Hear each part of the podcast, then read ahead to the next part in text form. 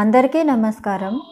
ఈరోజు మనం ఒక యోగి ఆత్మకథ అనే పుస్తకంలోని అధ్యాయం ముప్పై మూడు చూద్దాము.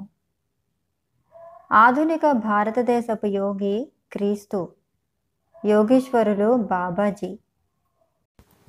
బదరీనారాయణ క్షేత్రానికి సమీపంలో ఉన్న ఉత్తర హిమాలయ ప్రాంతం బాబాజీ ఉనికితో ఈనాటికి పునీతమవుతున్నది. బాబాజీ లాహిరి మహాశైల గురుదేవులు. ఏకాంతవాసులైన ఈ మహానుభావులు అనేక శతాబ్దాలుగా బహుశా అనేక సహస్రాబ్దాలుగా తమ భౌతిక రూపాన్ని నిలుపుకుంటున్నారు. మరణం లేని బాబాజీ అవతార పురుషులు. సంస్కృతంలో అవతరించటం అంటే కిందకి దిగటం అని అర్థం. అవతార శబ్దంలో అవ అనే ఉపసర్గకు కిందకి అని త్రూ అనే ధాతువుకు దాటటం అని అర్థాలు. హిందూ పవిత్ర గ్రంథాల్లో ఈ అవతార శబ్దము దైవం భౌతిక శరీర రూపంలోకి దిగిరావటం అన్న అర్థాన్ని సూచిస్తుంది.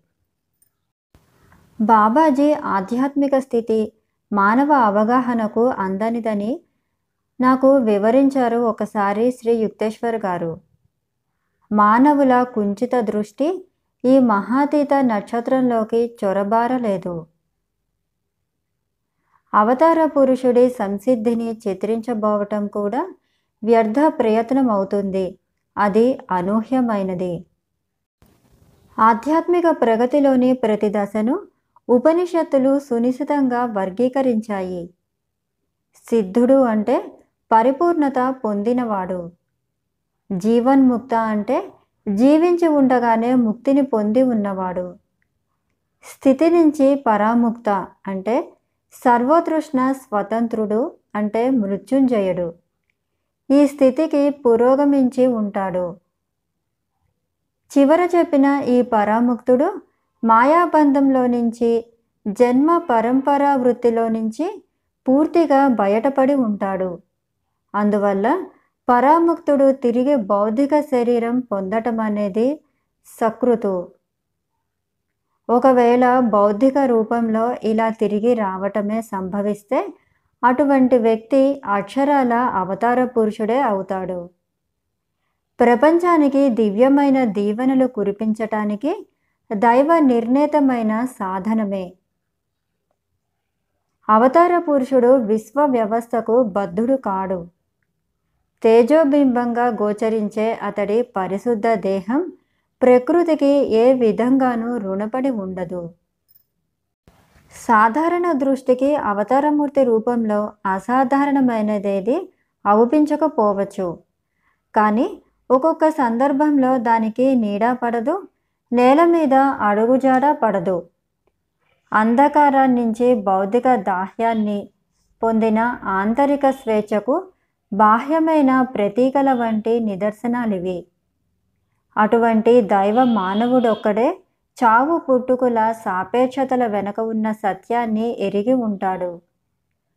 ఎంతగానో అపార్థానికి గురి అయిన ఉమర్ ఖయ్యాం రుబాయత్ అనే అమర గ్రంథంలో ఈ విముక్త మానవుణ్ణి గురించి ఇలా గానం చేశారు.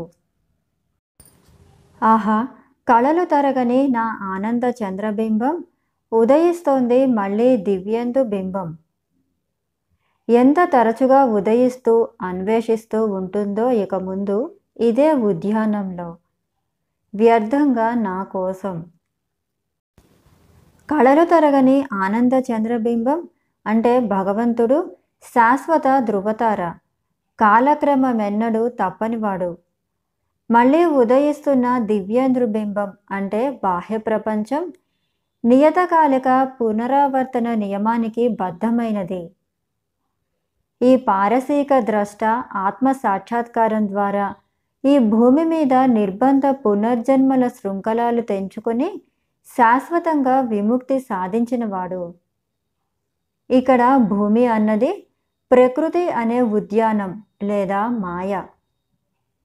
ఎంత తరచుగా ఉదయిస్తూ అన్వేషిస్తూ ఉంటుందో ఇక ముందు వ్యర్థంగా నా కోసం పూర్తిగా లుప్తమైన దానికోసం విస్మయంతో అన్వేషించే విశ్వం ఎంత నిస్పృహ చెంది ఉంటుందో పాపం. క్రీస్తు తన ముక్తిని గురించి మరో రకంగా చెప్పారు. ఒకనొక లేఖరి వచ్చి ఆయనతో ఇలా అన్నారు స్వామి మీరు ఎక్కడికి వెళ్తే అక్కడికల్లా మీ వెంట వస్తాను. అందుకు క్రీస్తు ఇలా అన్నారు. గుంటనకలకు బొర్రెలున్నాయి. గాలిలో ఎగిరే పక్షులకు గూళ్ళున్నాయి. కానీ మనుష్య కుమారుడికి తలదాచుకోవటానికైనా చోటు లేదు. అంతటా తానే అయి ఉండేటట్లు విస్తరించి ఉన్న క్రీస్తును ఆత్మ సాధనలో తప్ప మరో విధంగా అనుసరించగలరా? కృష్ణుడు రాముడు బుద్ధుడు పతంజలి ప్రాచీన భారతీయ అవతార పురుషులు. దక్షిణ భారతీయ అవతారమూర్తి అయిన అగస్త్యుడి గురించి చెప్పుకోదగినంత కావ్య సాహిత్యం తమిళంలో బయలుదేరింది.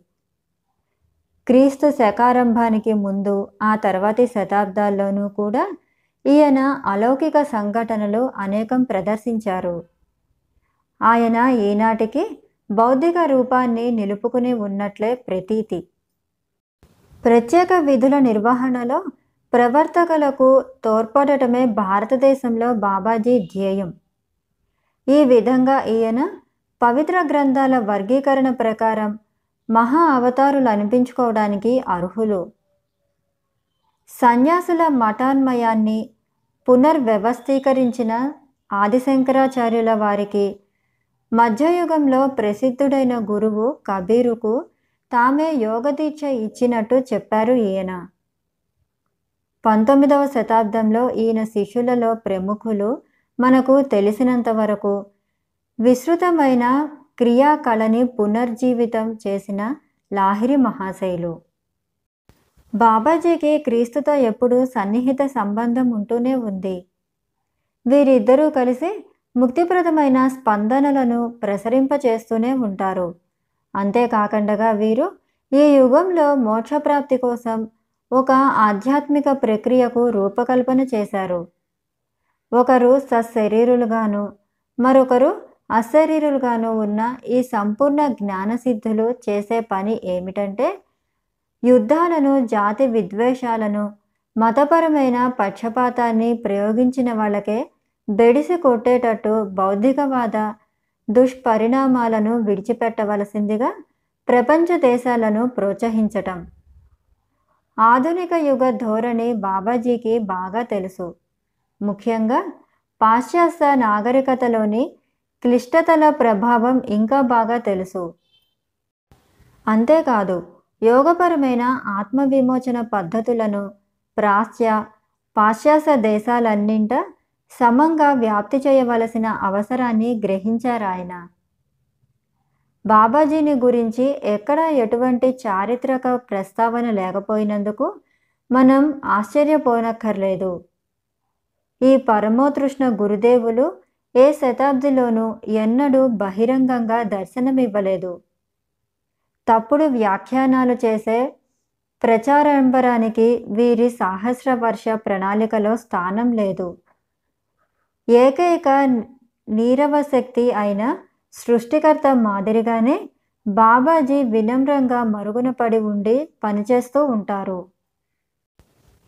క్రీస్తు కృష్ణుడు వంటి మహాప్రవర్తలు ఒకనొక విలక్షణమైన ఆసక్తికరమైన ప్రయోజనం కోసం భూమిపై అవతరిస్తూ ఉంటారు.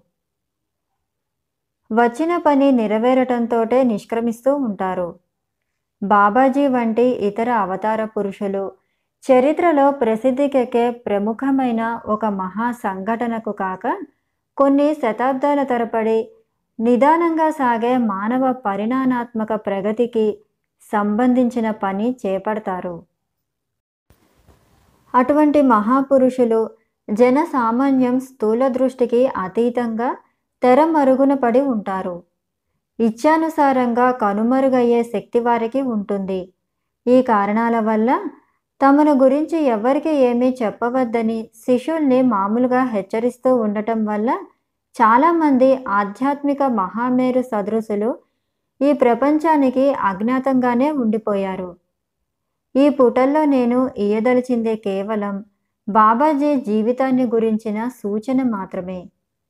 బహిరంగంగా తెలపటానికి తగినవి సహాయకరమైనవి అని బాబాజీ తలచిన కొన్ని వాస్తవాలు మాత్రమే. బాబాజీ కుటుంబాన్ని గురించి కానీ జన్మస్థలాన్ని గురించి కానీ చరిత్రకారునికి ప్రీతి పాత్రమయ్యే పరిమితి విధించే వాస్తవాలేవి వెల్లడి కాలేదు. ఆయన మాట్లాడేది సాధారణంగా హిందీలో కానీ ఏ భాషలోనైనా అవలీలగా మాట్లాడగలరు. ఈయన బాబాజీ అన్న సరళమైన పేరు పెట్టుకున్నారు. ఇది కాక లాహిరి మహాశైల శిష్యులు ఇచ్చిన గౌరవ బిరుదులు ఇవి. మహాముని బాబాజీ మహారాజ్ అంటే పరమానందమగ్నమైన సాధువు మహాయోగి అంటే యోగులందరిలోకి గొప్పవారు. త్రయంబక బాబా లేదా శివబాబా అంటే శివుడి అవతారం అనే అర్థంలో ఉంటుంది. అన్ని బంధాల నుంచి విముక్తైన ఈ మహాగురువుల గోత్రనామాలేవో తెలియకపోతే నష్టమేమిటి? ఎప్పుడైనా ఎవరైనా భక్తితో బాబాజీ పేరు పలికినట్లయితే ఆ భక్తుడికి తక్షణమే ఆధ్యాత్మిక అనుగ్రహం లభిస్తుంది అన్నారు లాహిరి మహాశైలు. మృత్యుంజయులైన ఈ మహాగురువుల దేహం మీద వయస్సును తెలిపే చిహ్నాలేమీ ఉండవు. పాతికేళ్ళకు మించని యువకుడిలా కనిపిస్తారు.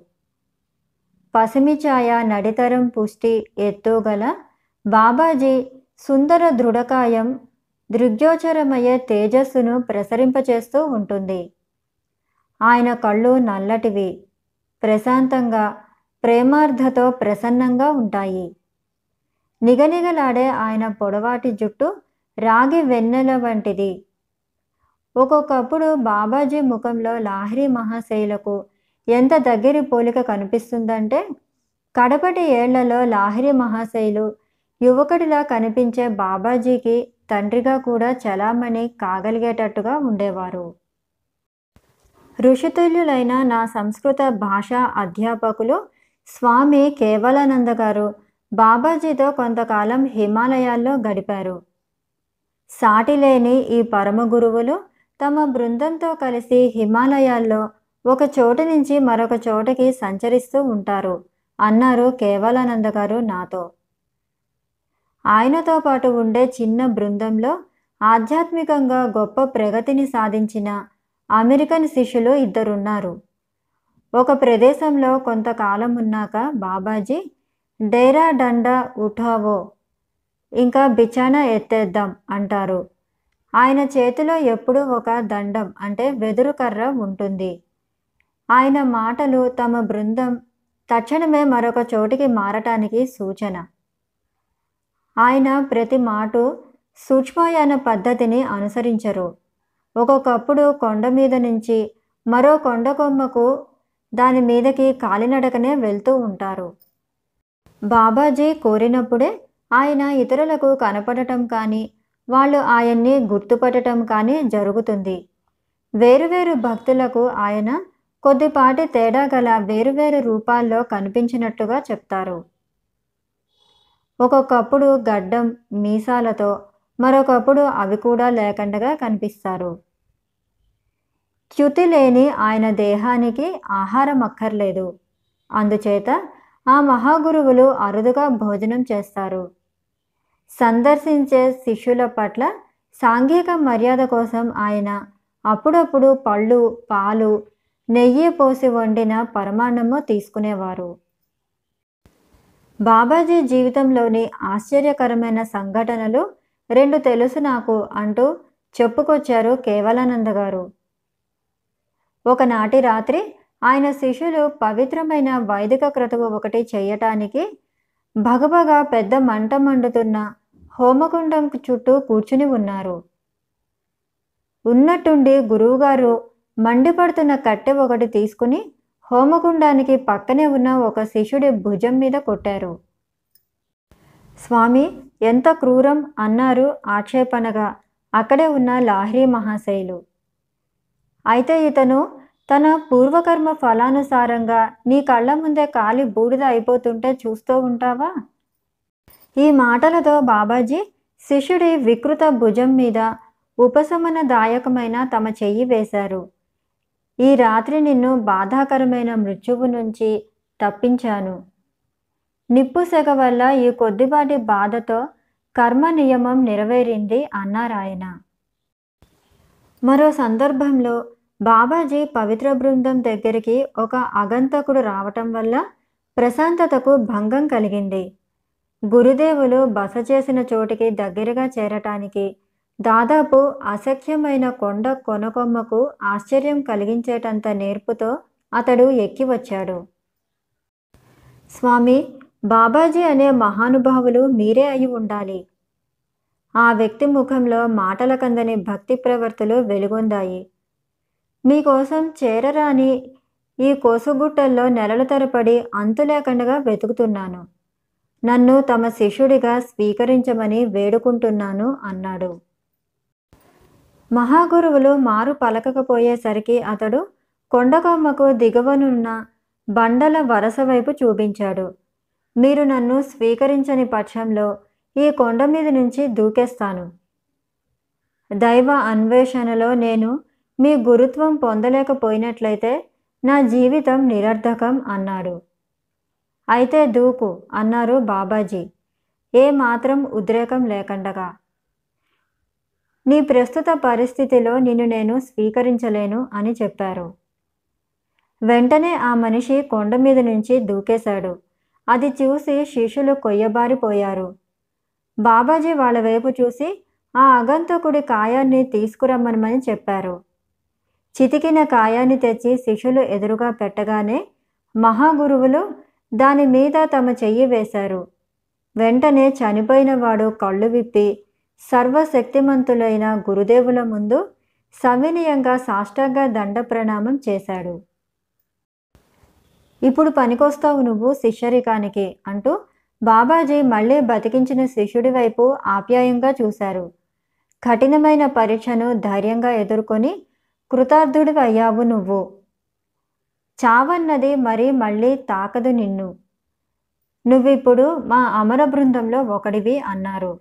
ఆ తర్వాత అలవాటు ప్రకారం డేరా డండా ఉఠావో అంటూ బయలుదేరమన్నారు. మరో క్షణంలో వారి బృందమంతా కొండ మీద నుంచి మాయమైంది. అవతార పురుషుడు సర్వ వ్యాపకమైన ఆత్మలో వసిస్తాడు. నాలుగు దిశల మధ్య దూరభావం ఆయనకి ఉండదు.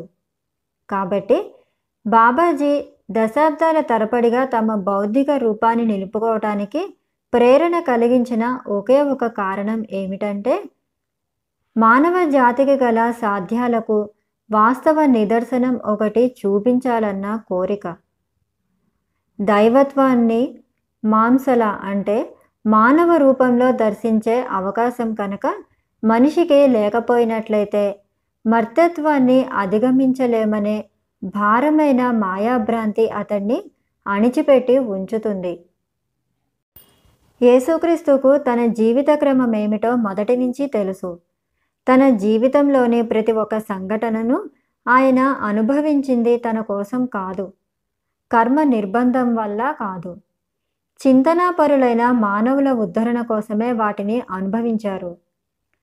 మత్తయి మార్కు లూకా హోయాను అనే సువార్థికులు నలుగురు భావి తరాల వారి ఉపయోగార్థం ఆ అద్భుత జీవిత నాటకాన్ని గ్రంథస్థం చేశారు. భూత భవిష్యత్ వర్తమానాల సాపేక్షత కూడా బాబాజీకి లేదు. ఆయనకు తమ జీవిత దశలన్నీ మొదటి నుంచి తెలుసు. మానవుల పరిమిత అవగాహన శక్తికి అనుగుణంగా బాబాజీ తమ దివ్య జీవన చర్యలు అనేకం. ఒకరు లేదా అంతకన్నా ఎక్కువ మంది సమక్షంలో నిర్వహించారు. ఆ విధంగా శారీరకమైన అమరతత్వానికున్న అవకాశాన్ని తాము ప్రకటించటానికి సమయం ఆసన్నమైందని బాబాజీ భావించినప్పుడు లాహిరి మహాశైల శిష్యులొకరు వారి సన్నిధిలో ఉండటం తటస్థీకరించింది. తామిచ్చే హామీ ఇతర అన్వేషక హృదయాలకు స్ఫూర్తినిస్తుందన్న ప్రసిద్ధి చివరికి పొందాలని బాబాజీ. శ్రీ రామగోపాల్ మంజుదార్ గారు ఉండగా ఈ హామీ ప్రకటించారు. మహాత్ములెప్పుడు తమ మాటలు చెబుతూ పైకి సహజంగా కనిపించే జీవిత వ్యాసంగాల్లో పాల్గొంటూ ఉంటారు. ఇది కేవలం మానవ శ్రేయస్సు కోసమే. క్రీస్తు కూడా ఇలా అన్నారు. తండ్రి నా మనవి నువ్వెప్పుడు ఆలకిస్తూనే ఉంటావని నాకు తెలుసు. కానీ నువ్వే నన్ను పంపావు అన్న విషయంలో చుట్టూ ఉన్న వాళ్ళకి నమ్మకం కలగాలని వాళ్ళ కోసమే ఈ మాట చెప్తాను. రణబాజపూరులో నిద్రపోని సాధువు అయిన రామగోపాల్ మంజుదార్ గారిని సందర్శించిన సందర్భంలో ఆయన బాబాజీని తాము మొట్టమొదటిసారిగా కలుసుకోవటానికి సంబంధించిన అద్భుత కథ ఇలా చెప్పారు. కాశీలో లాహిరి మహాశైల పాద సన్నిధిలో కూర్చోవటం కోసం ఒక్కొక్కప్పుడు నేను ఏకాంత గుహను విడిచి వస్తూ ఉండేవాణ్ణి అన్నారు రామగోపాల్ గారు నాతో. ఒకనాడు నడిరాత్రి వేళ వారి శిష్య బృందంతో పాటు కూర్చుని ధ్యానం చేసుకుంటూ ఉండగా గురుదేవులు ఆశ్చర్యకరమైన కోరిక ఒకటి కోరారు. రామ్ గోపాల్ వెంటనే నువ్వు దశ అశ్వమేధ ఘట్టానికి వెళ్ళు అన్నారు లాహిరి మహాశైలు. వెంటనే నేను ఆ ఏకాంత ప్రదేశానికి వెళ్ళాను. ఆ రాత్రివేళ వెన్నెలతోనూ మిలమిల మెరిసే చుక్కలతోనూ ప్రకాశిస్తున్నది. కొంతసేపు ఓపికగా మౌనంగా కూర్చున్నాను. ఇంతలో నా పాదాలకు దగ్గరలోనే ఉన్న ఒక పెద్ద రాతి పలక మీద నా చూపు నిలిచింది. అది మెల్లమెల్లగా లేచినప్పుడు దాని కింది భూమిలో ఒక గుహ ఉన్నట్టుగా వెల్లడయింది. ఏ అజ్ఞాత సాధనం వలన పైకి లేచిన రాయి కదలటం మానేసిన తర్వాత ఆశ్చర్యం కలిగించేటంత అందమైన ఒక యువతి ఆచ్ఛాదిత రూపం ఆ గుహలో నుంచి బయటకి వెలువడి గాలిలో తేలింది. చుట్టూ మృదువైన కాంతి పరివేషణం గోచరిస్తూ ఉండగా ఆమె మెల్లగా నేలకు దిగివచ్చి ఒకనొక పారవస్యంలో మునిగి ఉండి నా ముందు నిశ్చలంగా నిలిచారు. చివరికామె కదిలి మెల్లగా ఇలా అన్నారు. నేను మాతాజీని బాబాజీ చెల్లెల్ని. ఈ రాత్రి గొప్ప ప్రాముఖ్యం గల ఒక విషయాన్ని చర్చించటానికి ఆయన్ని లాహిరి మహాశయుల్ని నా గుహ దగ్గరికి రమ్మనమని కోరాను. ఇంతలో వెండి మబ్బును పోలిన కాంతిపుంజం ఒకటి గంగా నది మీద త్వరితగతిన తేలుతూ వస్తున్నట్లుగా కనిపించింది. పారదర్శకం కాని నీళ్ళ మీద దాని అద్భుత ప్రభ ప్రతిఫలిస్తోంది. అది దగ్గరికి వచ్చి వచ్చి కళ్ళు మిరుమిట్లు గొలిపే మెరుపుతో మాతాజీ సరసన నిలిచి వెంటనే లాహరి మహాశైల మానవ రూపాన్ని ధరించింది. ఆ మహాయోగిని పాదాలకు వినమ్రులయ్యి నమస్కరించారు ఆయన? నేను దిభ్రమ నుంచి ఇంకా తేరుకోకముందే ఆకాశంలో పరిభ్రమిస్తూ వస్తున్న ఒక అలౌకిక తేజోబింబాన్ని చూసి మరింత ఆశ్చర్యపోయాను. వడివడిగా దిగుతూ ఆ తేజోవలయం మా సమూహానికి దగ్గరగా వచ్చి ఒక ఆనందమైన యువకుడిలా ఆకృతి దాల్చింది. ఆయన బాబాజీ అని నాకు తక్షణమే అర్థమైంది. ఆయన లాహిరి మహాశైల్ని పోలి ఉన్నారు. అయితే తమ శిష్యుడి కంటే చాలా వయసు తక్కువ వారిలా ఉన్నారు. నిగనిగలాడే పొడవైన జుట్టు వారిది. లాహిరి మహాశైలు మాతాజీ నేను మహాగురుదేవుల పాదాలకు ప్రణామం చేశాం. ఆయన దివ్య శరీరాన్ని తాకేసరికి నాలోని అణువణువు పరమానంద భూతితో పరవశమైంది. నేను నా రూపాన్ని విడిచి అనంత దేహవాహికలోకి దూకుదామనుకుంటున్నాను అన్నారు బాబాజీ.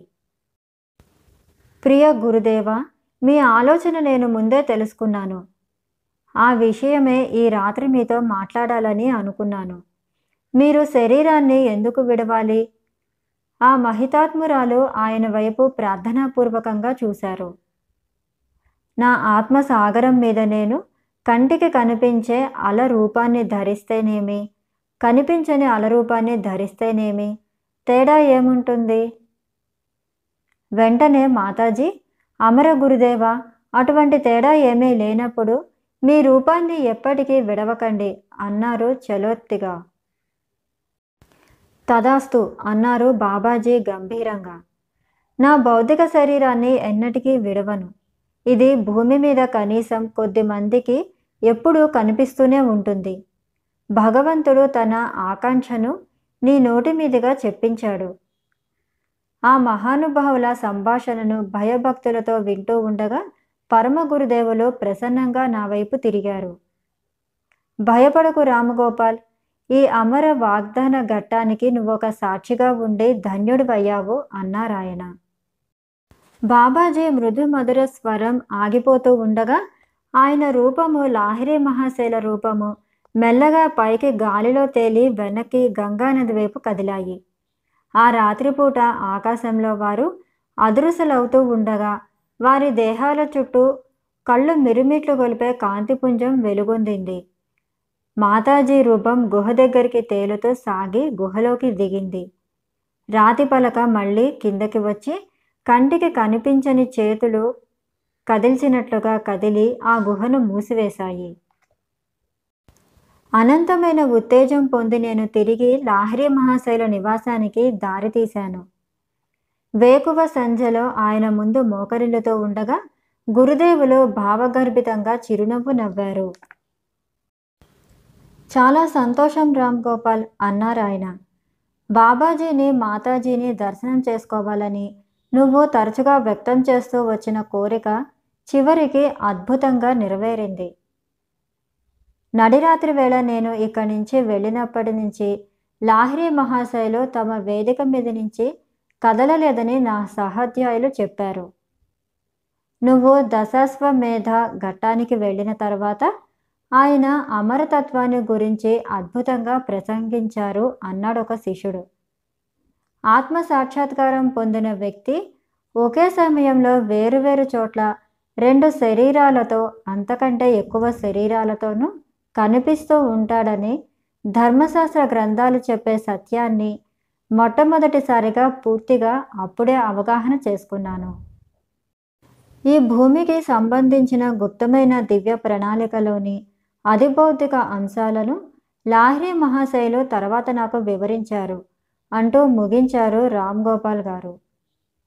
ప్రత్యేకించి ఈ ప్రపంచావధి పర్యంతం తమ శరీరాన్ని నిలుపుకుని ఉండటానికి భగవంతుడు నిర్ణయించిన వ్యక్తి బాబాజీ. యుగాలు వస్తుంటాయి పోతూ ఉంటాయి. అయినప్పటికీ మరణం లేని ఈ మహాగురువులు ప్రపంచ రంగం మీద శతాబ్దాల తరపడిగా సాగుతూ ఉండే నాటకాన్ని తిలకిస్తూనే ఉంటారు. ఇక్కడ చిన్న వివరణ చూద్దాము. చారిత్రకంగా గోవిందయతి శిష్యులని తెలుస్తున్న శంకరులు కాశీలో బాబాజీ దగ్గర క్రియాయోగ దీక్ష పొందారు. ఈ వృత్తాంతం లాహిరి మహాశైలతోనూ స్వామి కేవలానంద గారితోనూ ముచ్చటిస్తూ బాబాజీ ఈ అద్వైతవాదితో సమాగమనానికి సంబంధించిన ఆకర్షకమైన వివరాలు అనేకం చెప్పుకొచ్చారు. బాబాజీ అంటే పూజ్యులైన తండ్రి గారు అనేది సామాన్యమైన బిరుదు. భారతదేశంలో చాలామంది గురువులను బాబాజీ అని పిలుస్తారు. కానీ లాహిరి మహాశైల గురువైన బాబాజీ మాత్రం వాళ్ళల్లో ఒకరు కారు. ఈ మహా అవతారుల ఉనికిని గురించి లోకానికి మొట్టమొదటిసారిగా వెల్లడైంది పంతొమ్మిది వందల నలభై ఆరులో. Autobiography of a yogi.